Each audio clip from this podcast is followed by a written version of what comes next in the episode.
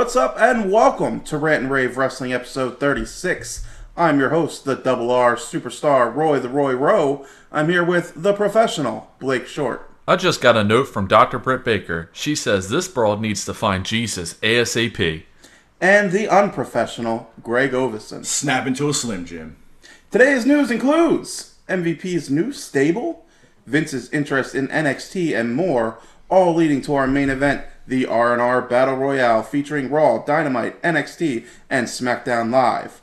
Before we get to that, welcome back, gentlemen. It's good to be here. How great does it feel to not be over Skype right now? It is so much better. It is so much better. I was so done with Skype, so I'm excited. Uh, Blake, I am extremely disappointed with your quote for the week. Really? This was the this was your moment. Did you not watch Raw? I did. This was your absolute moment and the one time that I would have been okay with it and you didn't do it. What should your quote have been for the week, Blake? I have no idea what you're talking about. It should about. have been one more match. Nah. How many opportunities will you ever get to do That's that a again? that's that's a Greg quote, man. I'm surprised Greg didn't say it. That's that's such a great quote. I was never See- into the one more match. I'm, just, I'm gonna I did now. I did This- use it for that's Smash. why. And I'll let you, I'll let you explain to the listeners why that was the perfect quote for So you. I understand why Roy's saying this because when we went to our, I went to my first WrestleMania with the guys in Orlando, and we had a night where we played Smash, and we were doing some drinking, Uh, me probably a little bit more than I should have, and we were getting to the point it was about what two, three o'clock at this point, Roy. It was later than that. It No, to no, it went on much later Oh, than mean when that. fir- yeah, when we first started. Yeah, I we think, stopped smashing around like three or four, and we were up till almost seven. I think I think around three we're like, all right, let's do one more match. of Smash Brothers. We're Of playing Smash Brothers. Uh, back at the at the resort in Florida, right? in Disney World. Yeah. Yeah. And it turned into me asking for one more match, maybe for another three hours. Yes, with a drink in his hand. Every time the console was about to be turned off, or in some cases was turned off, everybody in their own separate rooms, you just hear Blake yelling, "One more match!" So a fun story is I shared a room with our buddy Wingate. Uh, we had our own little room with two separate beds, and we're probably both half asleep. And Blake busts through the door and goes, "One more match!" at like six thirty in the morning. It was Blake at his absolute most obnoxious. Uh. and the one time that, like, the perfect opportunity, because every week he comes on here and for his intro is a quote from somebody from one of the brands. And I just felt like this was the one time that it, I could have marked out for one more match, and you didn't take the opportunity. yeah, you know what? Now that I look back on it, maybe it was a missed opportunity. That's a good call there. Well, I'll let you go ahead and tell me about your week. Maybe you can redeem yourself. So I've got four thoughts of Blake for Four you thoughts of Blake this week. this week. Number one on the docket for this week. While I'm glad to see us making progress in moving on from COVID 19, especially with the podcast, I'm going to miss driving with nobody on the road. It was so relaxing to be able to drive at rush hour on a weekday and not deal with any traffic. So that's a thought that came to mind. Number two, and Greg will be able to relate to this somewhat. Anyone else who listens to SiriusXM Octane or Tur- Turbo will know just how often they play Tool. I think Tool is one of the most overrated bands of all time, and their songs are trash. Thought three. As I mentioned last week, I started to play Pokemon Go again, and I've noticed I have an unhealthy obsession with chanting Drilbur every time I catch this Pokemon. Fantastic. And my final thought of the week is I went to the driving range for the first time in my life and found out I am not going to be a very good golfer. I think I hit the ball over 100 yards maybe twice. I missed the ball much more than that. And that's what I have for this week. All right, Greg, what about you? What have you been up to? So uh, Sundays he was referring to with golf. Uh, I'm going to be a much better golfer than Blake. He will. Um, I hit it over 150. I've hit it at least 200 a couple times, um, and that was my first time in probably 15 years since I picked up a golf club. Uh, so I'm, I'm looking forward to that. Um, this week was a hit of every possible emotion, uh, anywhere from Caden going back home after having him the last almost four months through quarantine. Uh, Kim's grandmother got rushed to the hospital and was basically told if she didn't make it there that day, she would have died. Um, to her finally coming home and then finding out that her dad is having health issues. It has been all over the board with emotions this week, but to the best of my ability, I have tried to stay positive, and I'm happy to finally be back and doing this with you guys and not looking at you on a freaking screen where half the time you're frozen or you're just not there. Well, that was your Skype, not ours. You're right. All right. Well, I don't have anything nearly as real as Greg's stuff, so it's going to be a weird transition from some real life problems back to some uh, ridiculousness. But for me this week, is Some guys some would say Roy ridiculous. So last week, remember I told you, or maybe not last week, but at some point I told you guys about my stove Yes. and the fact that I put uh, the paint remover on it, and we can't use the stove because we're unsure if it's going to explode. Well, now the microwave also stopped working. All we have is the toaster oven, and so uh, Kaylee came over for the weekend, and we were just cooking everything in the toaster oven.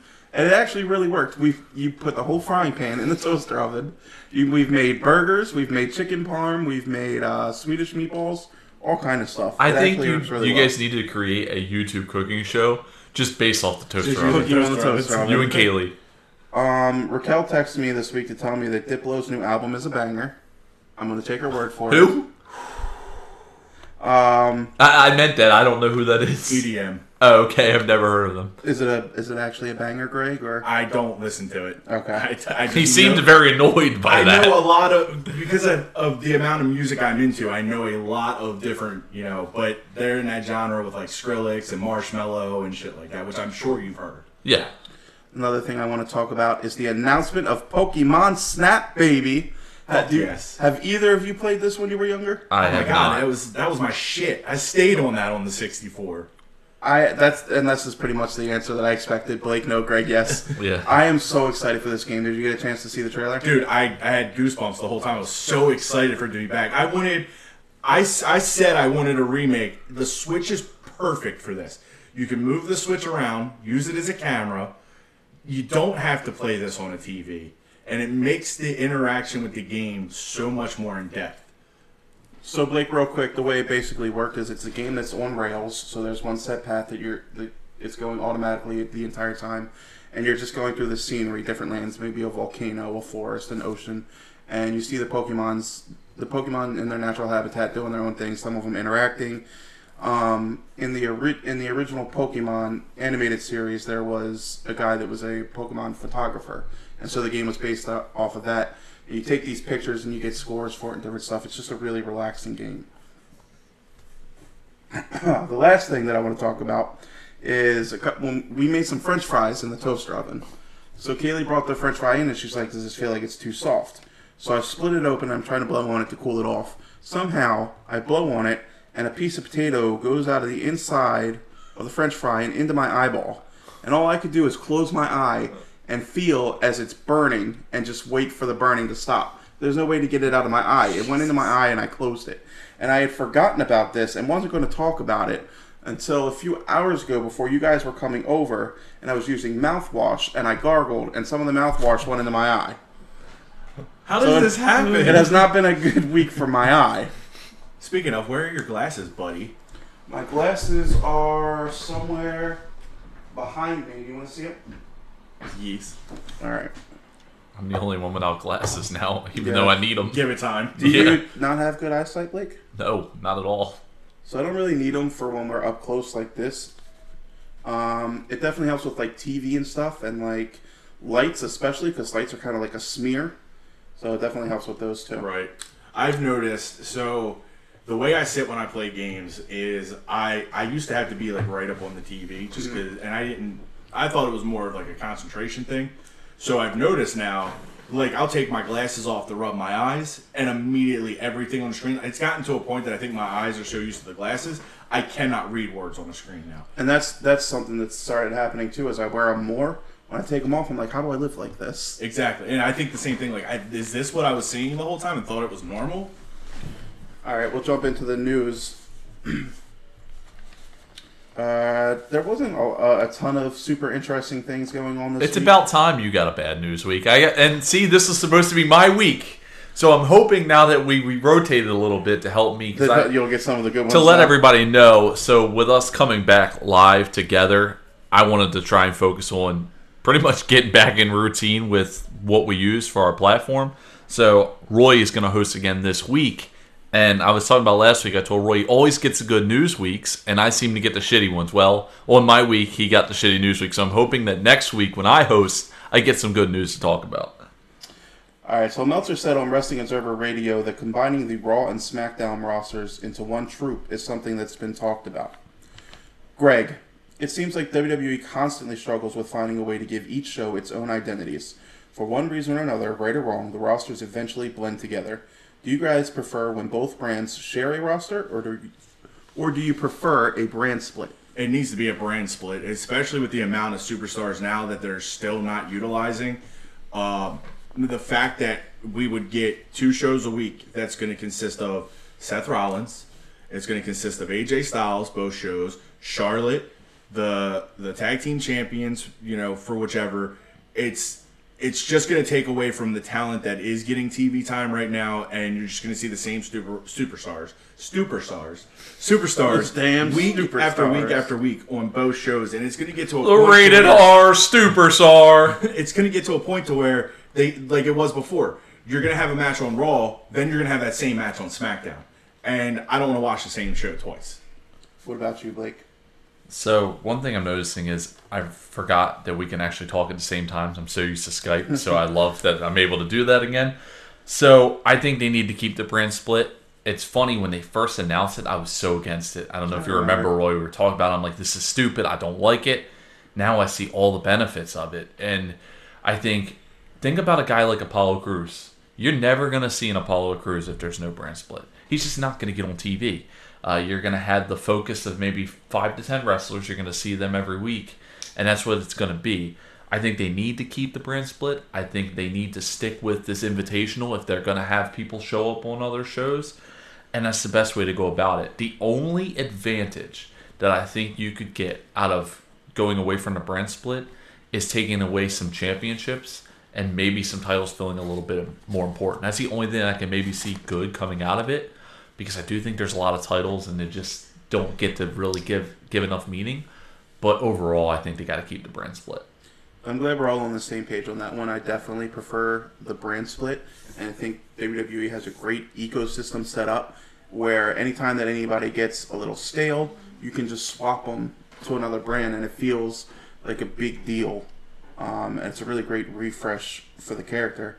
And I remember, I do remember when they first announced the the brand split, and you being upset with it, Blake. That was back when we were still doing uh, fantasy league. You remember that? And I was excited because I felt like I did a little better in fantasy league whenever there was a brand split, and I felt like without it, I didn't do very good. So at the time, I was pretty excited to to get back to that. And I don't know what it is, but it does feel like every time, at some point, something happens to where they have to start putting them back together, whether it's ratings or COVID nineteen. Like something always comes up It never seems to work. that they can't just keep these brands separate. Do you want to tell the listeners what happened after that brand split for the fantasy wrestling leagues? No, we have a lot of news that we're got to get to today, so we're not going to talk a lot about that. Uh, there's been some talk that Apollo Crews could be headed for a heel turn, and MVP could be building a new stable. Blake, let's assume we have Shelton Benjamin, MVT, MVP, MVT, MVP, Bobby Lashley, and Apollo Crews in a stable. Is this something you're interested in? Not only is this something that I'm interested in, I would absolutely love it. Okay. I think MVP has been an absolutely fantastic manager. I agree. He's been a great. I have loved what they've done with MVP, and that's probably part of the reason why I why I've enjoyed Bobby Lashley so much lately.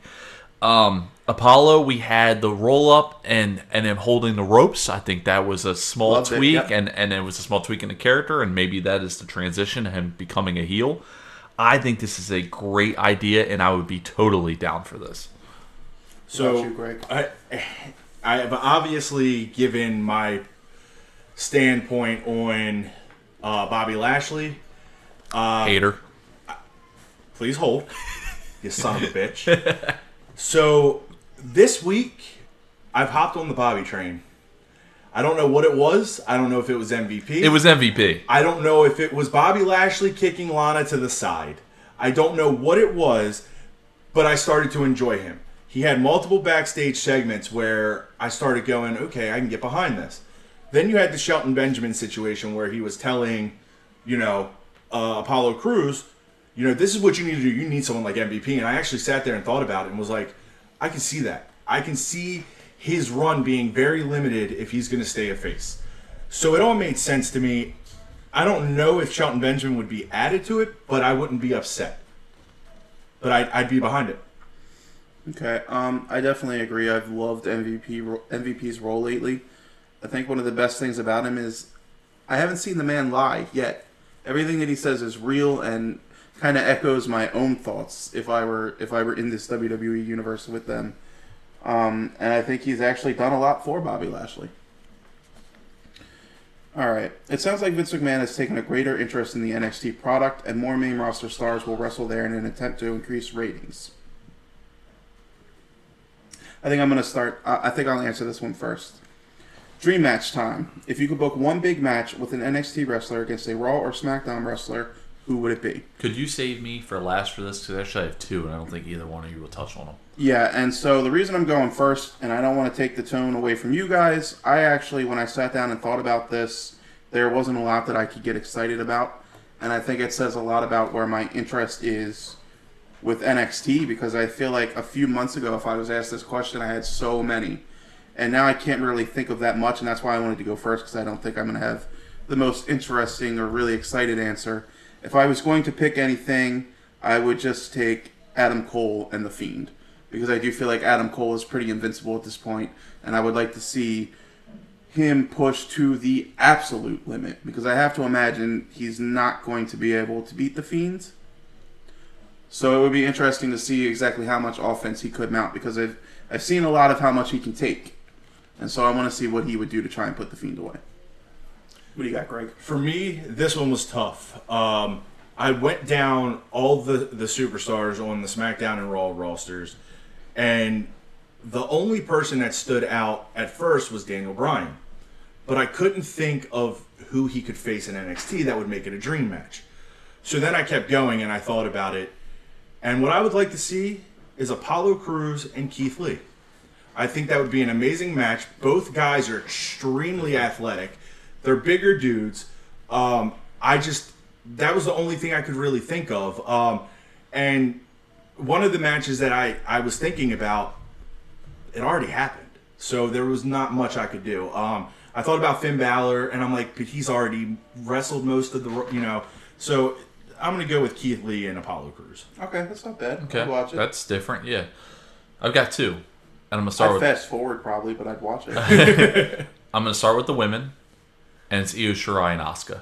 okay, it's fantastic. I think Io Shirai and Asuka will work very well together. I'm sure they have history in Japan as it is already. I I think that would be a fantastic match. The other one that I have, and I felt really confident nobody would take it, and they didn't. It's the Fiend, but Dexter Lumis. Okay. Uh, I would love to just see the storytelling between these two in a match, and not only that, but just a lead up to a match and what Yeah. that would look like between Dexter Lumis and the Fiend. Uh, that would be very entertaining for me. I think the feud would be great, but I'd imagine Fiend would beat him pretty quickly, right? He's already had two losses. I think so. Yeah, I, I think you get more out of just the storytelling The in the build to it would match be and the great, build. So so that's where I'm thinking there. I just love the idea of Bray and Fiend constantly trying to do their spooky thing, And he's just and Lumis there. is just in the audience, like he loves the show. He's their biggest Yeah, fan. you know what? And and when I think about it, it may be better to just be Bray Wyatt and Dexter Lumis for that instead of the Fiend and Dexter Lumis. Yeah, uh, because maybe you can get to see more of the expressions of Bray Wyatt in that match as well. So either way, I would take Fiend or Bray Wyatt. I'd take Fiend because it would be amazing for them to get in the ring and just watch someone fool and stare down the Fiend. Just not care. that would be cool. And like he takes he takes a couple bumps right away where he gets back up and consistently stares him down, but ultimately Fiend gets the upper hand.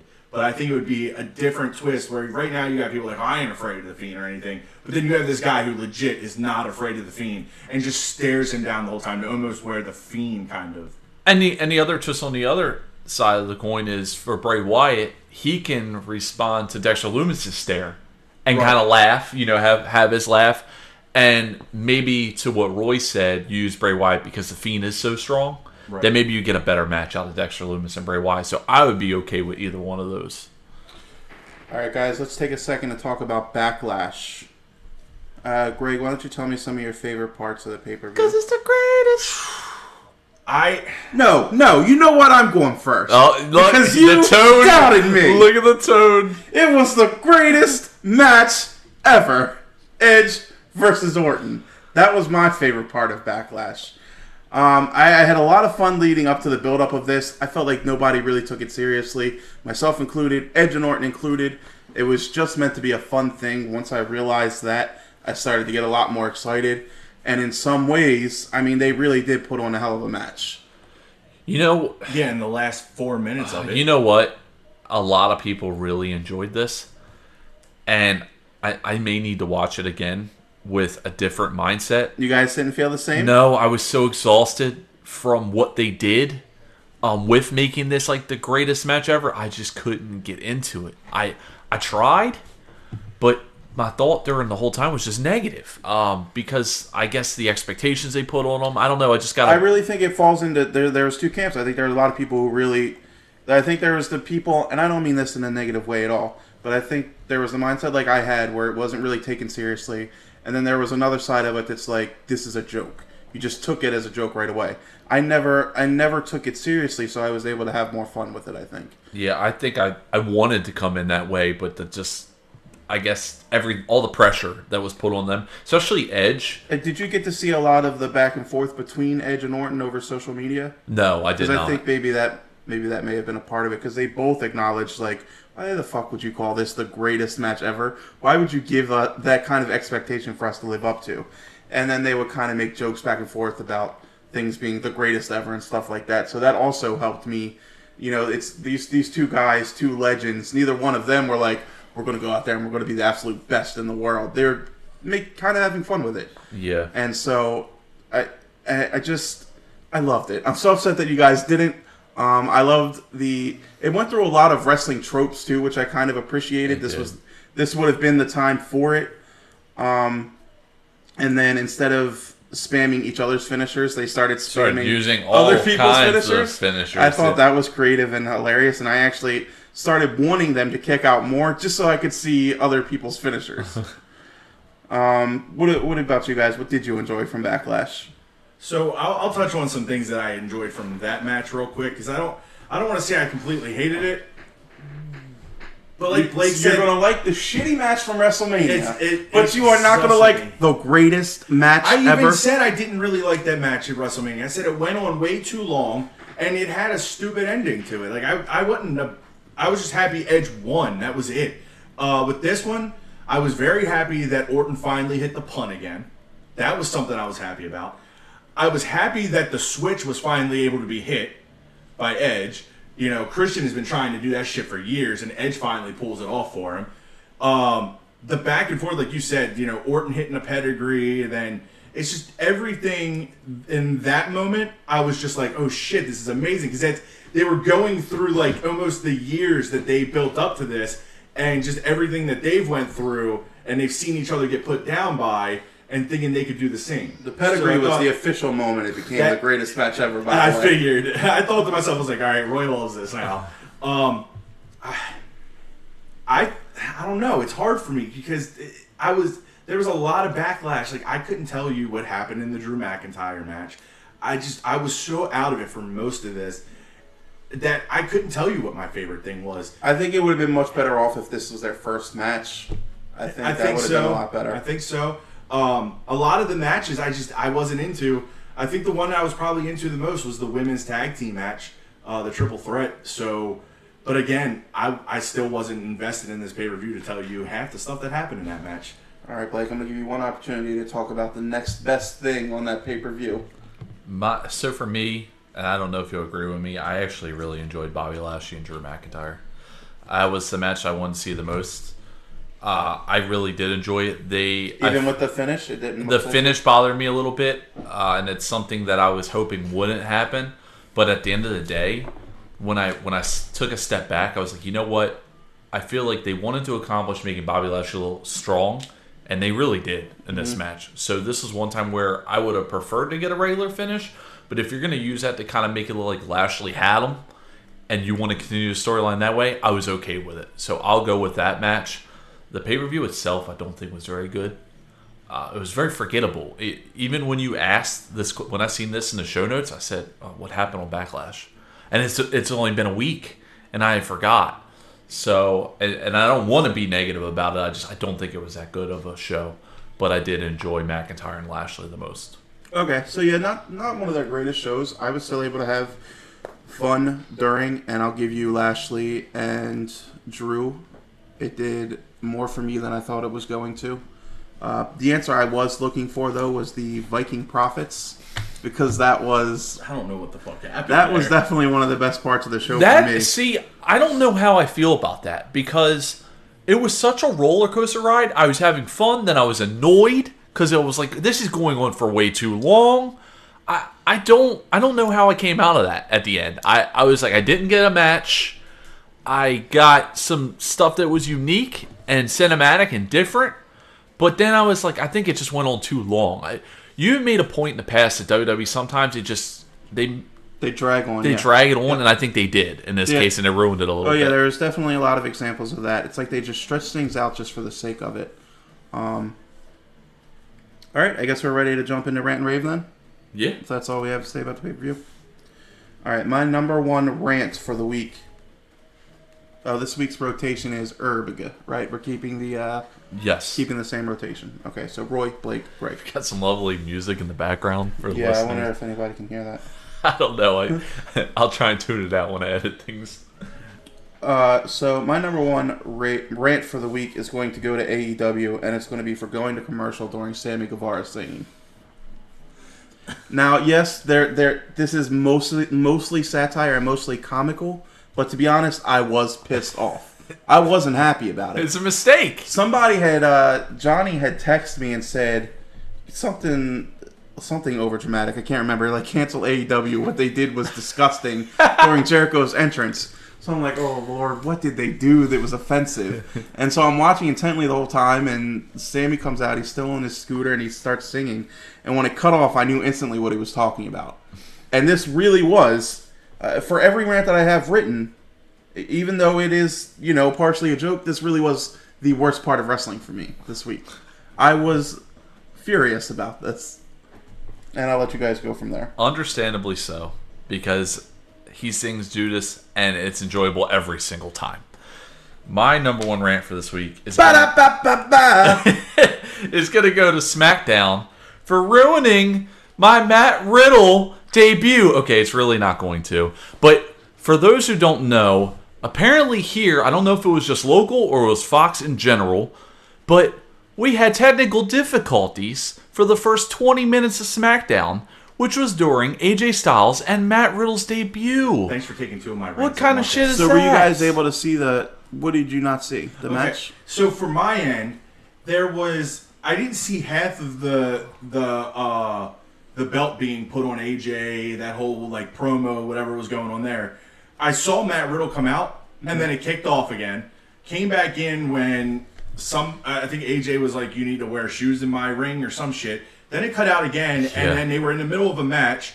Cut out again. AJ was pushing Daniel Bryan around, and then I think he got back in the ring and was trying to jump when Riddle, and Riddle hit his finisher. and Was it a similar experience for you? Exactly, because we're Ladies both- and gentlemen, it's time for rant versus rave. Well, I really dug us in a hole. This was supposed to be a kayfabe rant, first off. But you know what? I'm just going to go with it at this point. All right, you were done. Yeah. So you're not going to give it a. a I'm, I'm, the reason I'm going against you here is because it's whatever shitty cable providers you guys have. I did not have the same issue. I was able to actually watch it, and it was pretty good. Uh, AJ constantly antagonizing Daniel Bryan. Uh, at one point, he even went outside of the ring during the match and kept shoving him, saying, "Go ahead, ruin his debut, ruin his debut," knowing that I got the salt. I got to see knowing the that match. Daniel clean. wouldn't, and I thought that I thought that was really great. It showed a lot of intelligence on the side of AJ because he knows I can do what I want because Daniel's the type of guy. And even if Daniel does ruin it, AJ still gets what he wants. It was a win-win for AJ. Um, he was very upset that A- that uh, that Matt Riddle never wears shoes, and Matt Riddle told him it's fine, bro. I never wear shoes. AJ said you're missing the point.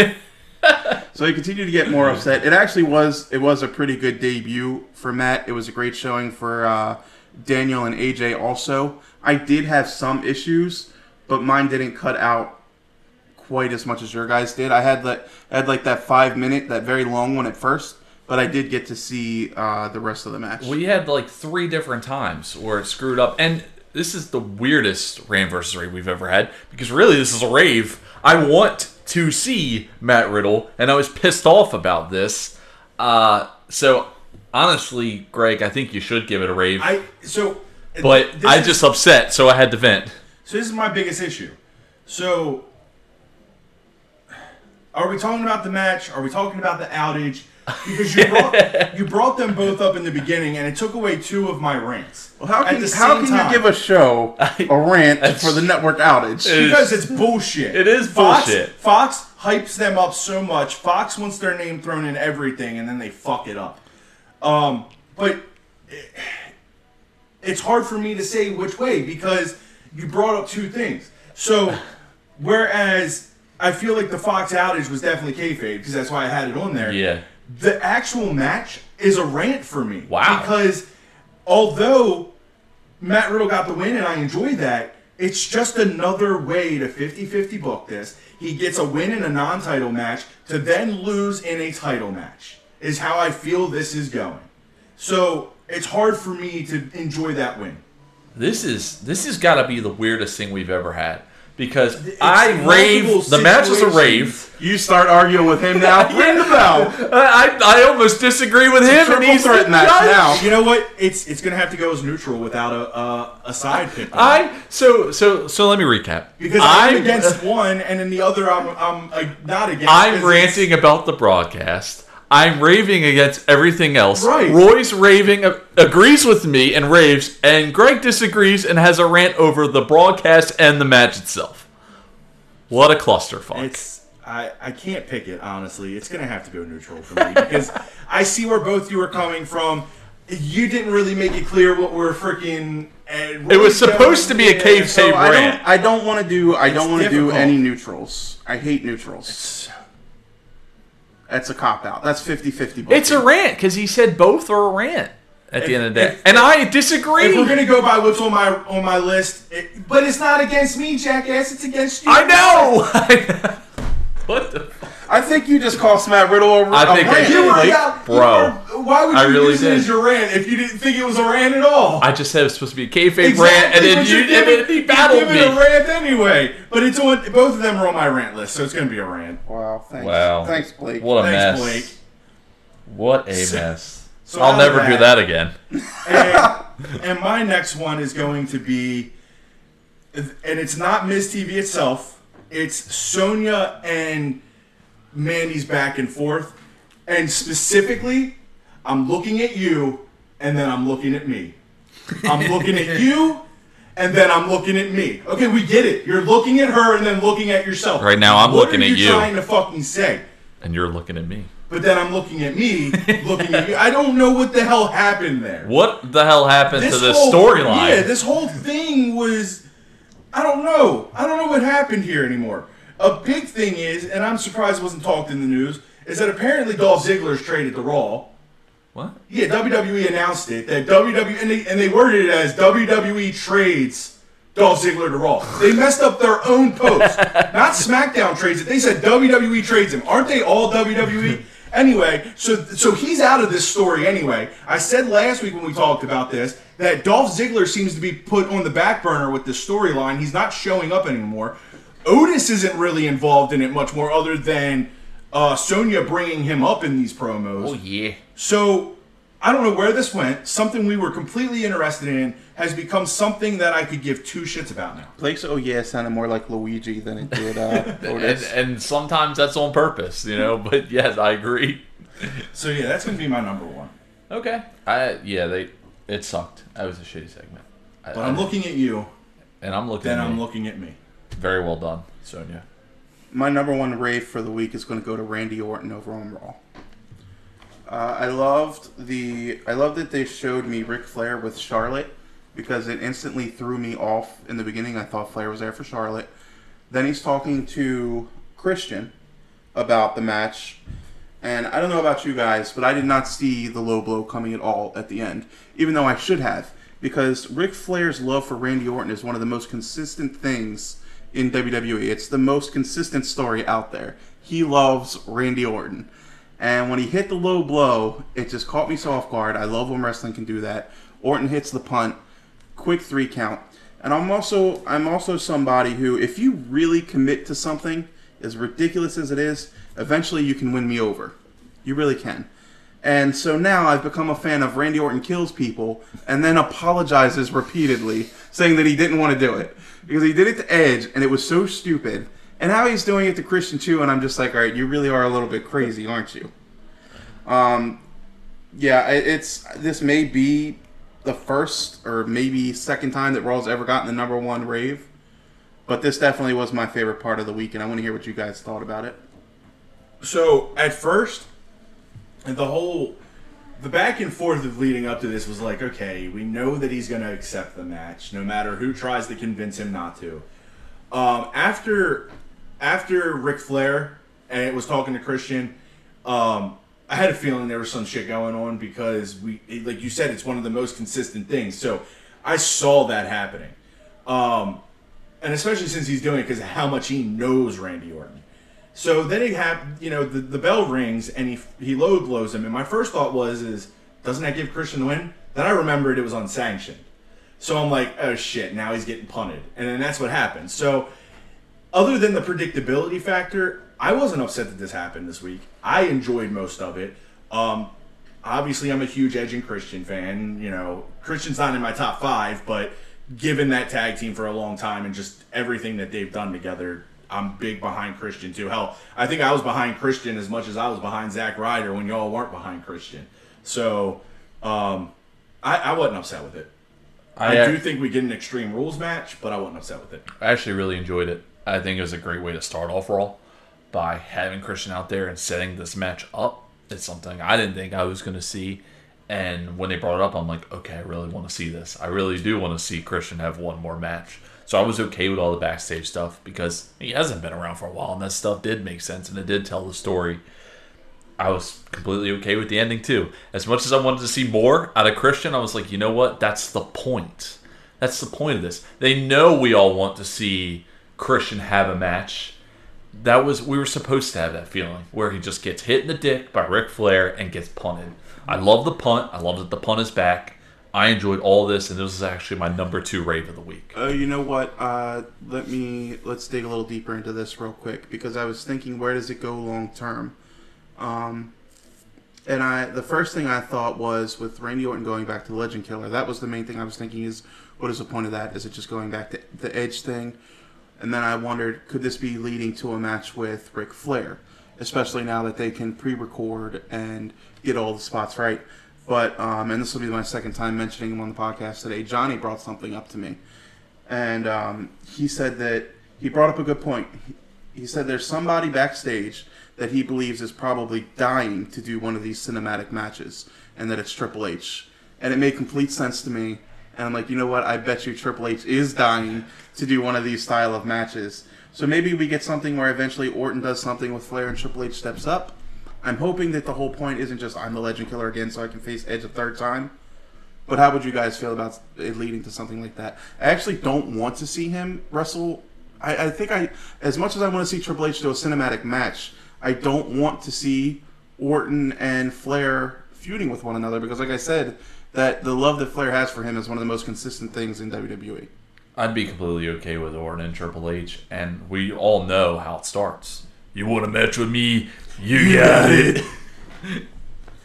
All right, uh, whose turn is it? It's mine. Blake. So I've got a question for you guys because I don't want to take away too many raves. Does anybody have anything backstage for Raw as any of their raves moving forward? No. Uh, potentially. Is it female? Just in general, you do have something backstage. Yeah, for, well, men and female both have. Okay, so because I don't want to take away too much, I was going to give a rave simply to Raw for all the backstage stuff that they did this week.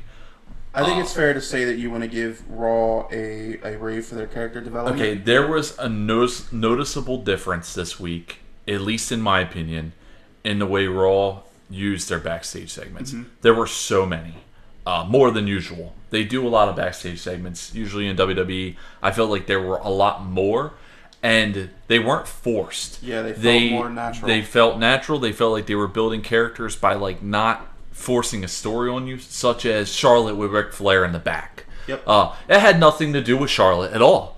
But Charlotte's with Ric Flair, you know, that's just, Just makes, that makes sense, sense. those two would be back there talking. um, R-Truth and Drew McIntyre consistently, and I'll dig more into some of that later. But I just really enjoyed it, and I think it made Raw a bet a much better show.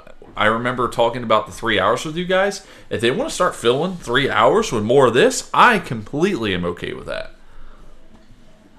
All right. Uh, so my number one rave of the week is going to go over to NXT, and it's going to be Roderick in therapy, and Kyle O'Reilly as his therapist, and I mean. Everything about this was perfect. So he doesn't even realize that O'Reilly is his therapist. He never looks over to see who he's freaking talking to the whole time. He's losing his mind, and he, he comes out to say that everything revolves around the trunk itself. So we we get to a point to where they do the whole uh, and I always pronounce this wrong and I always have is it Rorschach or Warshat the knows? pictures okay I'm gonna It's go with mystery. I'm gonna go with Rorschach um, so they're showing him these pictures. The first one he's like ah there's nothing there. I don't see anything. The second one he's like oh that's Dexter. That's Dexter. And he freaks out. The last one he's looking at it and he goes turn that upside down. He goes that's a trunk. That's definitely a trunk. They're like dude it's not a trunk. You can clearly see this picture is a trunk. And he loses his mind. So O'Reilly at this point starts yelling calm down! And then freaking Adam Cole looks at him like yo cut it out cut it out. And he goes back to his whole weird voice thing. They're like look man you have to face the trunk you have to face it you're strong you can do anything you want you have to face the trunk so he does. They, he walks up to the trunk and he looks at it and he steps up like he's gonna fight the trunk, which was amazing. Then he freaks out and goes, "I can't do this!" and just runs away. Uh. just runs away. His commitment to that full sprint is what made a- the entire thing dude, for me. The whole this whole thing was was awesome. Like the last couple weeks, we were getting kind of this thing where it's like Roderick was tired of Adam, Adam was tired of Roderick. And now it's like they're throwing this comedy into it. It was amazing that O'Reilly's his therapist and he just doesn't know. like I, I loved every part of this, and it was one of the best like segments of the week to me. It, it was. It was one of my favorite things this week. And Undisputed Era has. I've lost a lot of interest lately because they've just done so much. This pulled me back in because I had a lot of fun. All right, my next rant, I'm going to give it to Dakota Kai versus Kayden Carter. And honestly, this wasn't that bad of a match. Uh, I felt like wrestling was really good this week. I had a lot of fun with all the shows. And when I sat down to try and find the weakest parts of each show, this was one of the ones that came up. So I don't have a ton to say about it. It's just it's not something that I'm interested in. The Dakota Kai stuff feels very start and stop for me, and that's why I've lost a lot of interest. Um, yeah, that's that's all I got to say about it. So mine, what was supposed to be a number one, and I screwed everything up, was supposed to be for NXT, and it's Bronson Reed against Leon Ruff, and it's the fact that I'm Ladies getting- and gentlemen, it's time for Rant versus Rave. there there was This is two weeks in a row now for you. There is Everything. nothing. There is nothing good about this at all. I don't want to see Bronson Reed, and I knew from the start when they had Bronson Reed and Leon Ruff. I said, "Well, Bronson Reed must be facing somebody that he's going to lose to next week." Before they even said anything, he squashes Leon Ruff, and then what do you know? He's got a match next week against Killer Kross or Karrion Kross. He's going to lose clearly. Why? Why? Just you know what you could have done? Just have Bronson Reed backstage and set this match up this way. I didn't need 30 to 60 seconds of Bronson Reed against Leon Ruff. And NXT keeps doing this. They keep giving me these filler matches, and it's been their biggest problem. This one really bothered me. Uh, I agree that they've done it a lot and that it has been a problem. The only part that I disagree with is that this one did not bother me. I actually had fun with this one. The match itself was pretty funny. Um, I really appreciate that he helped the guy up and carried him back, like carried him over his shoulder. Backstage because he had beaten him up so bad. I thought that was hilarious. And I love the idea of Reed just straight up calling him out, even though he's going to get his ass beat. I'm really looking forward to Karrion throwing around somebody this big. I think that'll be a. I mean, ultimately the goal was to get to a squash match for Karrion, right? This was a good way to do it. This was much more interesting than next week Reed comes out and we're like, who's his opponent? And then Karrion's music hits and we're like, okay, obvious squash match. While he stands in the corner and smoke fills the ring. So it, it's going to be a rant. Um, and it's simply because I just don't like Bronson Reed. Dick boy. I don't like him. Uh, I I don't remember much of the match. I remember the whole setup for next week, and it's I, I don't I don't like him. Um, my next rant is going to be uh, I'm gonna say pay per view rematches for Raw. Um, I think we had two on Raw. Uh, you had Nia Jax and Asuka, who uh, why why if that was going to be your finish to this match, why'd you even have it? Um, it, it, I'm tired of seeing something on pay per view, and then you see it the very next night. I fucking hate it. That's all I have to say about it. I fucking hate it. He fucking hates it. I do Wait, too. It, it is frustrating. What was the other pay per view rematch? Yeah, what was the other There one? was a there was one. I don't think it was an exact pay per view rematch. I think it was the the uh. Well, oh, it was the the other thing that pissed me off was the tag team thing. The ninjas from the whole. Oh, you make it. shit. uh Well, that's one of my rants, but Well, that's. I mean, if you want to go for it, go for it. no, I'm not going to give it to him twice. But I felt like that was a whole rematch thing. Like you just did this whole thing where you destroyed these ninjas. Now we're gonna put you four together and do a match match. Like it's the same thing, just not cinematic. I, I, And I boy, think how did you feel a- about that? Because you said you liked the cinematic. Did you think it was stupid that they did? No, uh, I didn't, but I don't feel like arguing The just Viking, for Greg yeah. to pick your side I- again. Oh, and then there was- you know what's funny? I had a feeling that you enjoyed it I did. when I was watching it, and I hated it. So the Viking I'm not allowed to fucking like anything on this podcast. You're not. You're not. Um, we are totally against anything that you like. I see. at this point. No, I the Viking prophets thing with some makeshift ninjas bothering me. Nia and Asuka also did, so I agree both those, and I'm not going to go over that again. All right, we're back to me, right? Yes, On rave. Yeah. If I'm allowed to like something. Maybe. maybe we'll see. All right, let me see if I can. I'm gonna go with the women's booking on Raw. Uh, the uh, it starts with the, and this may this may take up a few things, but I feel like it really it really all goes together. Starting off with Liv Morgan almost having the win on the Iconics, just to end up being uh, in a two on one situation and losing. I was a little upset for Liv Morgan to take a loss. Ultimately, not that big of a deal because it's a tag match, and that's not the kind of competitor that she is. So it doesn't really have that much of an impact on her singers, singles career. Um, I like that the Iconics then call out the champs. They get no answer. Later on, we have Natalya and Lana backstage talking, which we talked on a lot of the backstage stuff, and they're both pretty delusional, like wrapped up in themselves, kind of having two separate conversations to one another. I liked I liked Natalya and Liv too before that. Yeah, me too. Me too. Yeah. Um, and then later on, Sasha and Bayley comes out after not coming out when the Iconics challenged them, and so it was great when the Iconics came out like, "Hello, we're still here, and we've been looking for you," and challenged them to the tag match. It was a story that was told throughout the night and kept me very engaged. Yeah, I'm curious to see what the hell Lana and Natalya is. I, I probably something that I won't enjoy in the future, uh, but But still, you're interested for but right now, still at interested. But I really did like the Italian live moment, uh, and and I think that was something cool and uh, ties to what I said. That's why I didn't want to take out too much with the backstage stuff, but Mm-hmm. they did a really good job this week. And sticking on Raw, I really enjoyed Raw, and I'm going with R-Truth. Bro, R-Truth is one of my raves this week. Fantastic. Take it away. so so let's let's start. Let's start in the back with R-Truth hiding from Bobby Lashley under a ring. I don't know why there was a ring back there, and then he crawls out because the ninjas are trying to get him under the ring. Uh, he thinks he's gonna get Drew McIntyre's belt if he gets the pin in the tag team match. Fucking hilarious, right? Then he's the he's the reason in the first place that the titles are even on the line.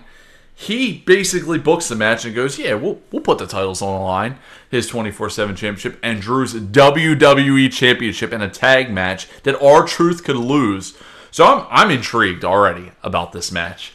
Then he sees that McIntyre is just not happy about it, which obviously rightfully so.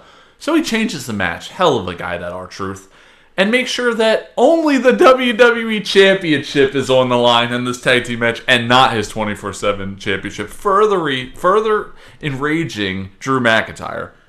Hilarious. I love R-Truth. I was so happy to see more of R-Truth, and he was great on Monday. So, I've alluded to this before, and I think R-Truth overplayed his hand with his entrance this this week. When he comes out and he talks about, he kind of refers to himself as being a legend, surviving in the game, and I realized for sure in that moment that R-Truth is actually one of the smartest wrestlers in WWE. He constantly is finding ways to position himself to be relevant on the show, to get a lot of time on these shows, and he's had several main events because of the stuff that he's doing. And and I don't think it was any mistake that he went and got it so that his title wasn't on the line and that only Drew McIntyre's. I think that that was intentional. I think that he is he's playing this stupid character, but I, I think he is an absolute genius in marketing himself. Uh, he constantly finds a way to be wrapped up in something big and important. I loved that he acknowledged that no one takes him serious just because of the things that he does, and that he's like, "Look, man, you're not going to lose your title. I just need for someone to have faith in me. One person to just take me seriously for once." And then, I, I honestly, I didn't expect the tag at the end. I didn't expect Drew to give him the tag to let him pick up the pin. I thought that was pretty cool. Shows like, okay, somebody takes him seriously, knows this man can wrestle, and I thought that was a pretty cool, you know, ending to everything. Um, so How I, I enjoyed that. How did too. you guys feel about? And I've seen this in the past. How do you guys feel about a title like that being on the line in a tag match? Because every time they do it, I love it. I, and it's not something you can do often. It needs to be like once a year, or you know what I mean. It needs to be very rare. But when they do something like that, like I'm, I'm very engaged in It how the match a different goes. twist on how to defend it. It does, and I, I really enjoyed that aspect of it as well. I liked it too, especially since going in, I think it's easy to look at the match and be like, all right, R-Truth takes the pin here. Mm. And so when you have Drew's title on the line, it gets a lot more interesting. Um, my second rave this week is going to be Cody versus Starks. Uh, this one, it's the match itself. It, week after week, Cody gets a rave because he he puts on one of the best matches every single week. Then we get this this new guy in AEW. You know, he, he came from uh, what was it called? Um, NWA. NWA. Um, and you know, he says he's the hottest, you know, free agent and stuff. Unfortunately, I never watched that stuff, so I didn't know who he was. This guy, I feel like, got highlighted big time to that to the point to where his debut wasn't a bad debut. He he gave me everything that I needed to see him do in the ring, and losing, I don't think affected this guy. Um, I I loved how like I love how Cody is just putting certain people over. It's it's giving it not only is it interesting, but he could very easily be putting people in these matches to just squash them. But instead, he's giving these different you know wrestlers in there and highlighting them. He's ultimately getting a win, but he's not letting the person go down looking bad in any way, shape, or form.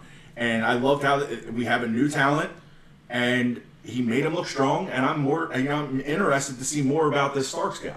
So I have an interesting take on this. I thought it was a rave, and I liked what they did to showcase him not only in the match but before it with the video. And then something I thought about was AEW likes to in their squash matches treat it as a debut. And I was like, did I just see a squash match? I didn't realize it because afterwards I seen that he's actually signed with AEW. So it's like, was this really a squash match? And a way to do that, I was like, and it and it wasn't. You know, if you watch Right. the match, but it was just unique because the way they position squash matches is also by debut, and this was a debut. So I don't know if you guys thought about that, but that was something I thought that was kind of. I was like kind of a mind fuck. I was like, wait a minute, what did I just watch here? Was it a good match or was it a squash for Cody? So something something different. Something that I want to add in here. I haven't looked. I haven't looked into it this morning, so I don't know what the, the latest is. But last night, unfortunately, it looks like NWA is done. Hmm. Oh, yeah, I saw that because of the COVID nineteen and Damn, everything. Yeah. You're Now- really enjoying that too. Yes. Now I'll tell you two names that I want you guys to watch out for on AEW. Two people that I absolutely love that made NWA worth watching every week. I want you to guys to keep your eyes open for Nick Aldis and Eli Drake, which you guys have heard me uh, impersonate on the podcast a few times now. I really hope that both of them make their way to AEW. Uh, but we're back over to rant now, correct? Yes, sir. Yeah, Final, final rants. rants. My last rant is going to go to Kevin Owens versus Garza. Would you stop? Uh, again, it, when I Ring the bell. really, ladies and gentlemen, it's time for rant versus rave. Um, again, when I look at all the shows and I try to find the weak spots, this was one of them. Um, I, I, I don't know the exact number. This match could have only happened a few times, but I feel like I've watched it 800 times. I feel like it's been on Raw every single week for about three years. Um, Kevin Owens is gone for a few weeks again. I don't, I don't know what's going on with Garza. They're best friends, they're worst enemies. They're best friends, they're worst enemies. I can't really follow the story anymore, and I'm just not interested. I refuse to sit back here and let you rant about Kevin Owens every week. I let it slide for the past But few this weeks, time, it's Kevin Owens and Angel Garza. which I We watched him refuse propose to his wife on NXT. I, right? you know what? I actually why does he keep hitting on women? I don't know. watched him propose to You're not going to sway me with that. I agree with that. But I like Angel Garza, and I'm actually enjoying the Andrade and Angel Garza What was your favorite part of the Kevin Owens and Garza match? Can you remember any of it? The stunner. It always is the stunner. But look, What here's about you, Greg? You didn't watch any of the shows. Do you remember this match? look. I Here's never the, watch any of the shows. I don't know how I'm even here's here. the thing. You have a hatred for Kevin Owens, a deep hatred, and that's all this reign is really about. And I won't let it happen. I won't stand for it. It wasn't that bad. Was it amazing? No, I'm not going to lie to Greg. It wasn't all, Let's amazing. be honest with one another. I don't hate Kevin Owens. Yes, you do. WWE hates Kevin Owens. That's- that is all true. I'm doing is playing by the damn rules of the show that tells me Kevin Owens is one of the worst professional wrestlers in wrestling because he can't win a match to save his life. He won. Now you could say it was because of Andrade, but Andrade It also was inter- because of Andrade. But he also interfered on Kevin too and Thank distracting you for helping Kevin. me. You gave him permission. man. Here, here's the thing, Roy. Our judge has a Kevin Owens shirt on. All right, I have faith And in our judge. and I bet that he wants a hell of a lot more from Kevin Owens than to face Angel Garza every single week because was- that's what it comes down But to. that's not true. It was only the second time he faced Angel Garza. Second He's time. faced somebody in this stable every day for the last, for at least as long as I've been watching wrestling. that I can agree with. I'll let it go. So I'm a huge Kevin Owens fan. Uh, Same. none of you can see me right now, but a lot of people would say that if there's a doppelganger, it's Kevin Owens for me. He's Uh, great. He's Greg Owens. It's it's got me to a point to where I even have said during Smash stuff, fight Ovis and fight for my last name because it goes so well. I love Kevin Owens. It gets a rant. I'm tired of. Take seeing the shirt him- off. I'm tired Get of outta here. seeing him used in the way he's being used, and I'm going to take it a step further, Blake. Because something you said, I hate that he uses the stunner. I know you've said that before. I don't think he looks very good when he It does doesn't. the stunner. It It looks looks weird. You know. You know what? I I agree with that. I I, I like the pop up power bomb better. It's so much better. Um, I don't think he should have Remember when went he with did the that shit to. Mark Henry? That was one of my favorites. I there, there's no argument there. I do think the power bomb was better. I'm okay with the stunner. It's not as good as Stone Cold. I'm not. It makes him look weaker than what he, he was. And that's what WWE's doing right now. So, yes, it's getting a rant from me. Um, it, and it does feel like this match has happened 30 sometimes. In, in just the last week, it's happened So they sometimes. so they had they had one match. Then they did the triple threat with the three of them. the tag team. Yeah, and they've had the it- tag team. Always, and, and I've talked It's always a before. variable. There's always a variation of this type of match, and it gets annoying. yeah. Pull the string on this match. do something big and end. I just want to end Roy's hatred for Kevin Owens. That's all this is about. Oh, I wish it would end too, but Yeah. I also want my hatred. Well, for you just encouraged it by giving him the I rant. want my hate. Mine is towards WWE for using him in the way. So I've gotten annoyed with Kevin Owens' storylines. All right, enough about Kevin Owens. My rant Thank you. Enough. is going to AEW and MJF and this stupid ass ring every match. This is the only, the only wrestler on AEW who I can't stand at this point. and I know, Blake's like cutting a promo on himself, who I can't uh, stand. I know is a junkie. I know that that's how it's supposed to be. I'm supposed to feel this way. But I don't like it. And I don't have fun. And when he gets in the ring, especially with this match, I knew it. I'm like, he's to hit him with that stupid fucking ring. And he did. And I just, I don't enjoy MJF right now. And I wish I did. And that's my rant. Like I said, I've been back and forth on him. One week I get behind him, the next week I don't. I'm starting to lose interest in him again. We knew from the second he got this ring what what every match was going to consist of. It was almost like Regal back in the day with the brass knuckles. Every single time he's going to find a way to get this ring. Um, so yeah, he annoys me. My final rant of the week is going to go to Shorty G and Mojo backstage. That was my next one. backstage. I'm going to give it to the backstage part because Shorty G goes, it doesn't matter what his height is or what his weight is. I've proven time and time again that I can fight against those guys. But what he needs to realize about short guys is that we have eyes in the back of our head. And he turns around and punches Mojo in the face. Okay, One of the worst all I've never time. once met a short person with eyes in the back of their head. My girlfriend's short. She don't have eyes in the back and, of her head. and let's be fair, I've never heard anybody use the line "short people have eyes in the back of their head." So where where did this even come from? And why did Mojo stand there for so long without just attacking him first?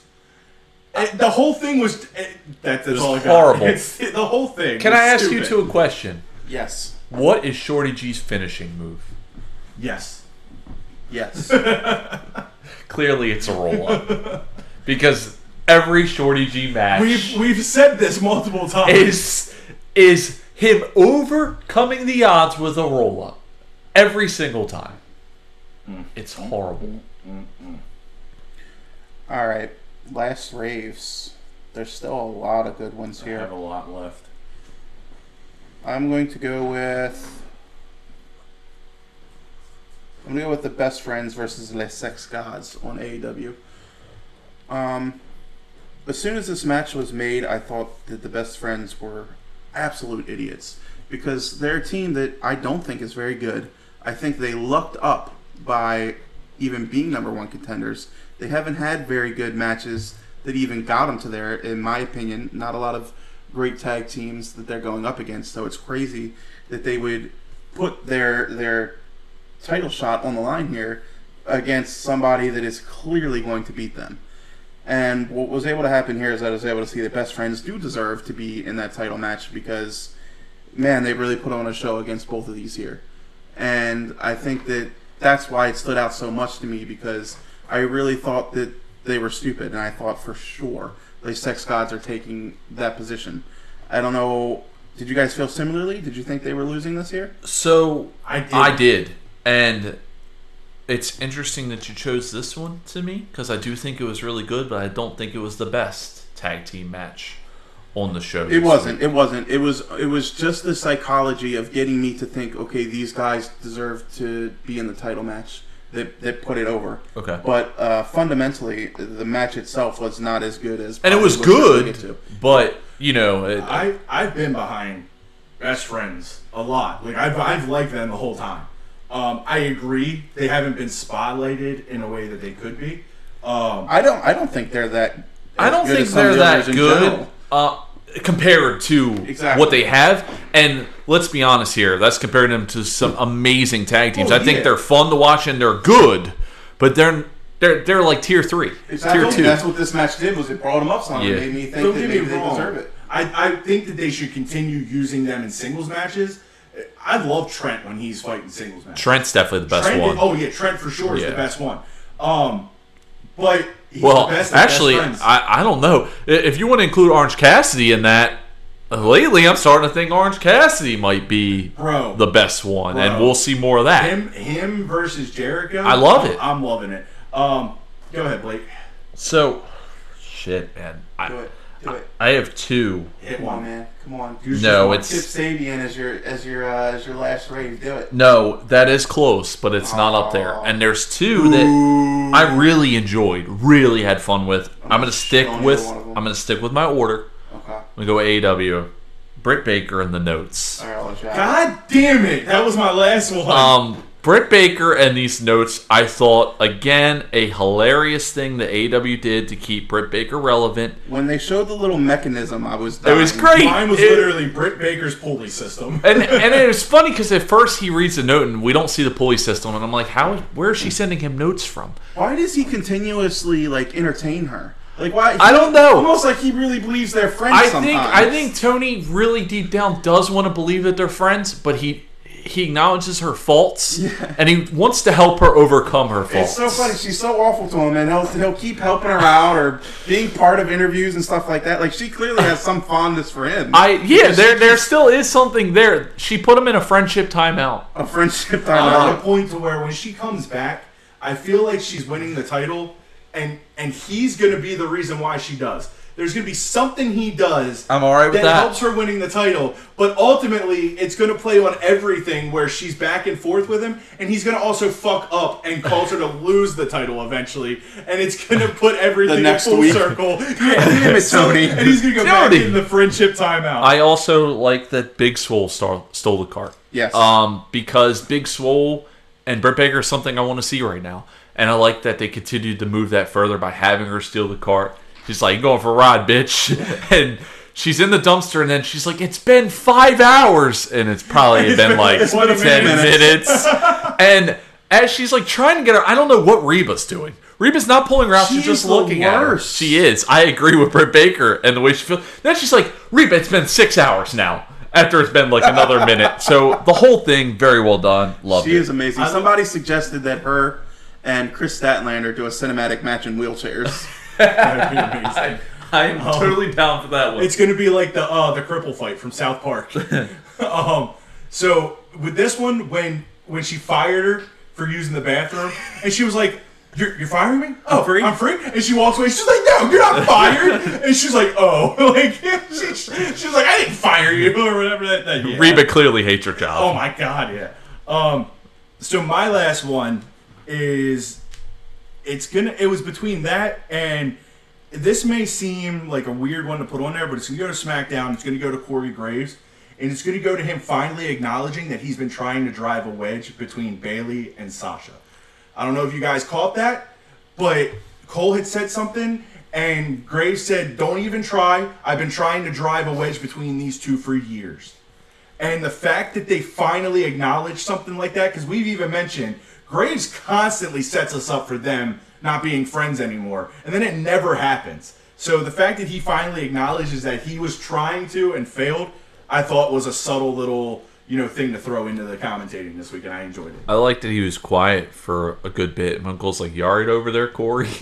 he's like, I, he's basically considering putting a pencil to his head because they were driving him so crazy. He cannot stand those two, and they were great on commentary as well. So that's I like cool. how he's like, "Let me help you." She's like, "No, I don't need your help." And then he she puts it on, and she, he turns to Cole and goes, "I told you she didn't need any help." so, what was your guys' favorite show this week? Monday Night Raw was my favorite show this week. I'm, I don't know. AEW's fantastic, but I think Monday Night Raw is my favorite. I'm I'm probably gonna go Raw too. You sound so depressed. I don't know which one. This week was I had a great week. Each show, honestly, to me was on the same level. If I'm gonna pick the best show, I disagree with that completely. Okay, if I'm gonna pick the base the best show based off of rants, it's AEW for me. It had the least amount of. What show did you have the most fun watching? If you don't look at Penn and Yeah, without your list. I had fun with all of them. That was the thing. you had fun with I- NXT. NXT, week? okay, NXT was probably the one I didn't have that much fun with. But I, I didn't have that much fun with I had- SmackDown either. I did. I had a lot of fun with SmackDown. Really? I had Greg, you're gonna have fun- to pick one. I'm, gonna, I'm gonna go AEW. okay. Uh, honorable mentions. Greg, you have any for rant? For rant, it's Big Show.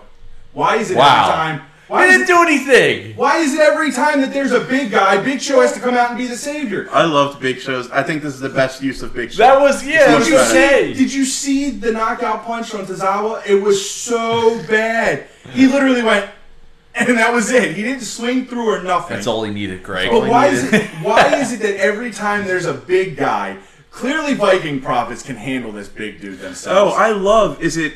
Uh, what are their two, What are both of their names? Erik Ivar and Ivar? Erik, yeah. Which one is it that keeps trying to fight the giant ninja? Erik. Erik. That's They hilarious. keep holding Even at that pay per view when he first saw him, he said, oh, "I got him." no, no, no, you don't. Um, but why is it Big Show always has to come out when there's a big guy? The other thing is, last time we saw Big Show, he was challenging for the world title as a heel, and now he's coming out making a save. Oh, That's clearly his wait, gimmick that's at this not. Show. get this whole That shit. is clearly his gimmick. Big Show is, ne- is waiting for him neither to start- face nor heel. I'm waiting for him to start crying again. Um, I do. I love. I love Big Show. He's almost. It's sort of like that Dolph Ziggler status for me, is where it's like even though it's not relevant and you're doing the same thing over and over, I just like the guy enough that I can be. I can be happy for him sometimes. So I'm, I'm going to say it again. I said it. I think I said it last week when about binge watching shows. Watch the Big Show show. No, I'll I'm not watch going to Thirty now. seconds of it, and I'll never turn it on oh again. oh my god! I'm not dude. going to now after your rant, your honorable You gotta get into it, dude. Big Show himself is freaking hilarious. I'll try again, but man, it was rough for that little bit of time I watched it. All right, on to my honorable rants. I've got two left. They are both NXT. One is I was I was going to avoid com- completely avoid writing this down. Xia Li and Aaliyah until they found a way to screw up the roll up finish. I, I don't think I've ever seen someone screw up a roll up finish, but they did because she didn't have her. sh- She picked her shoulders up at two, and then she rolled her up back up again for a three count. I was like, how does this happen? Uh, I don't understand uh, how professionals screw up a roll up finish, but they did. They found a way.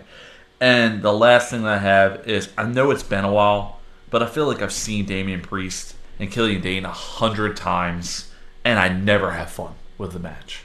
And that's what I got. Priest versus Killian was on mine also, and then Why is it so boring? I like Priest, but why is it so boring? And because Dain's there's had no good invest, matches. there's no investment in Killian Dain. This is the role that he's been used in for months now.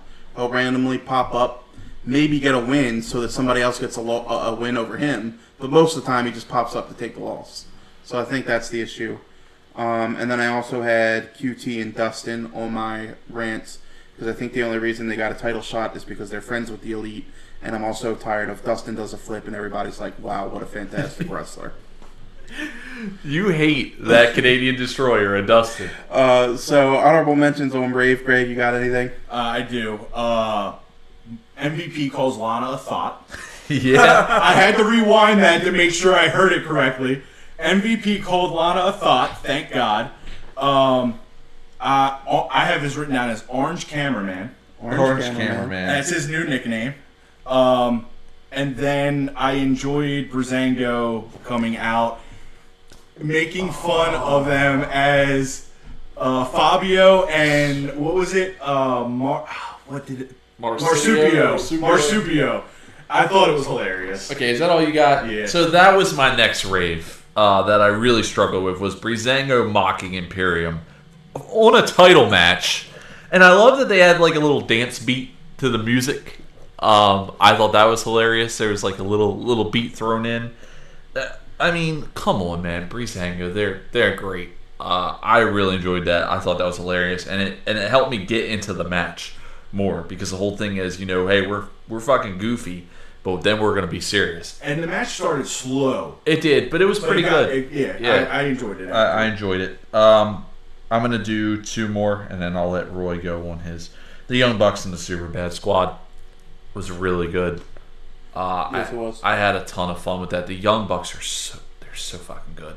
I don't think I've ever seen a bad Young Bucks match at this The- point. this The man Super trying to use Go ahead. this man trying to use a wrench in every match. I know. I want him to be successful with this. Uh, the Super Bad Squad was really growing on me. Obviously, now we know some things that uh, we're not going to be seeing Super Bad Squad, so maybe I can start to get behind Kip Sabian. But I liked Havoc better, uh, so we'll see what happens there. But that match was really well done. The Suicide Squad. I think they really need a way to close out their matches. That seems to be the Squad?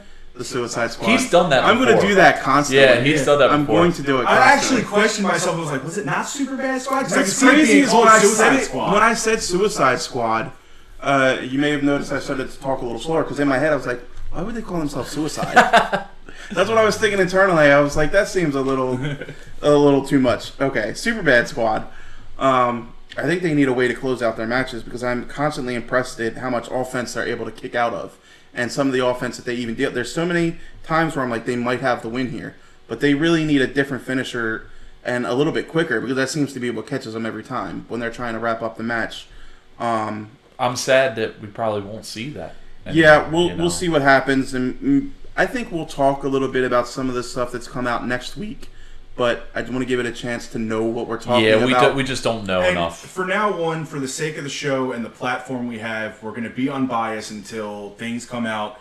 If something we liked or disliked on a show, it's simply going to be about the show for now. And and my comment was more based off AEW statement that Oh, yeah. he is um, in rehab Right. and stuff like that. So we do know for a fact that we're not going to see him for a little bit. It has nothing to do with any of the other allegations. But I think the act of the Superbad Squad is one of my favorites in a long time. It is constant chaos. There's constantly is. something to watch between Havoc, Kip, and uh, Penelope, Penelope. Ford.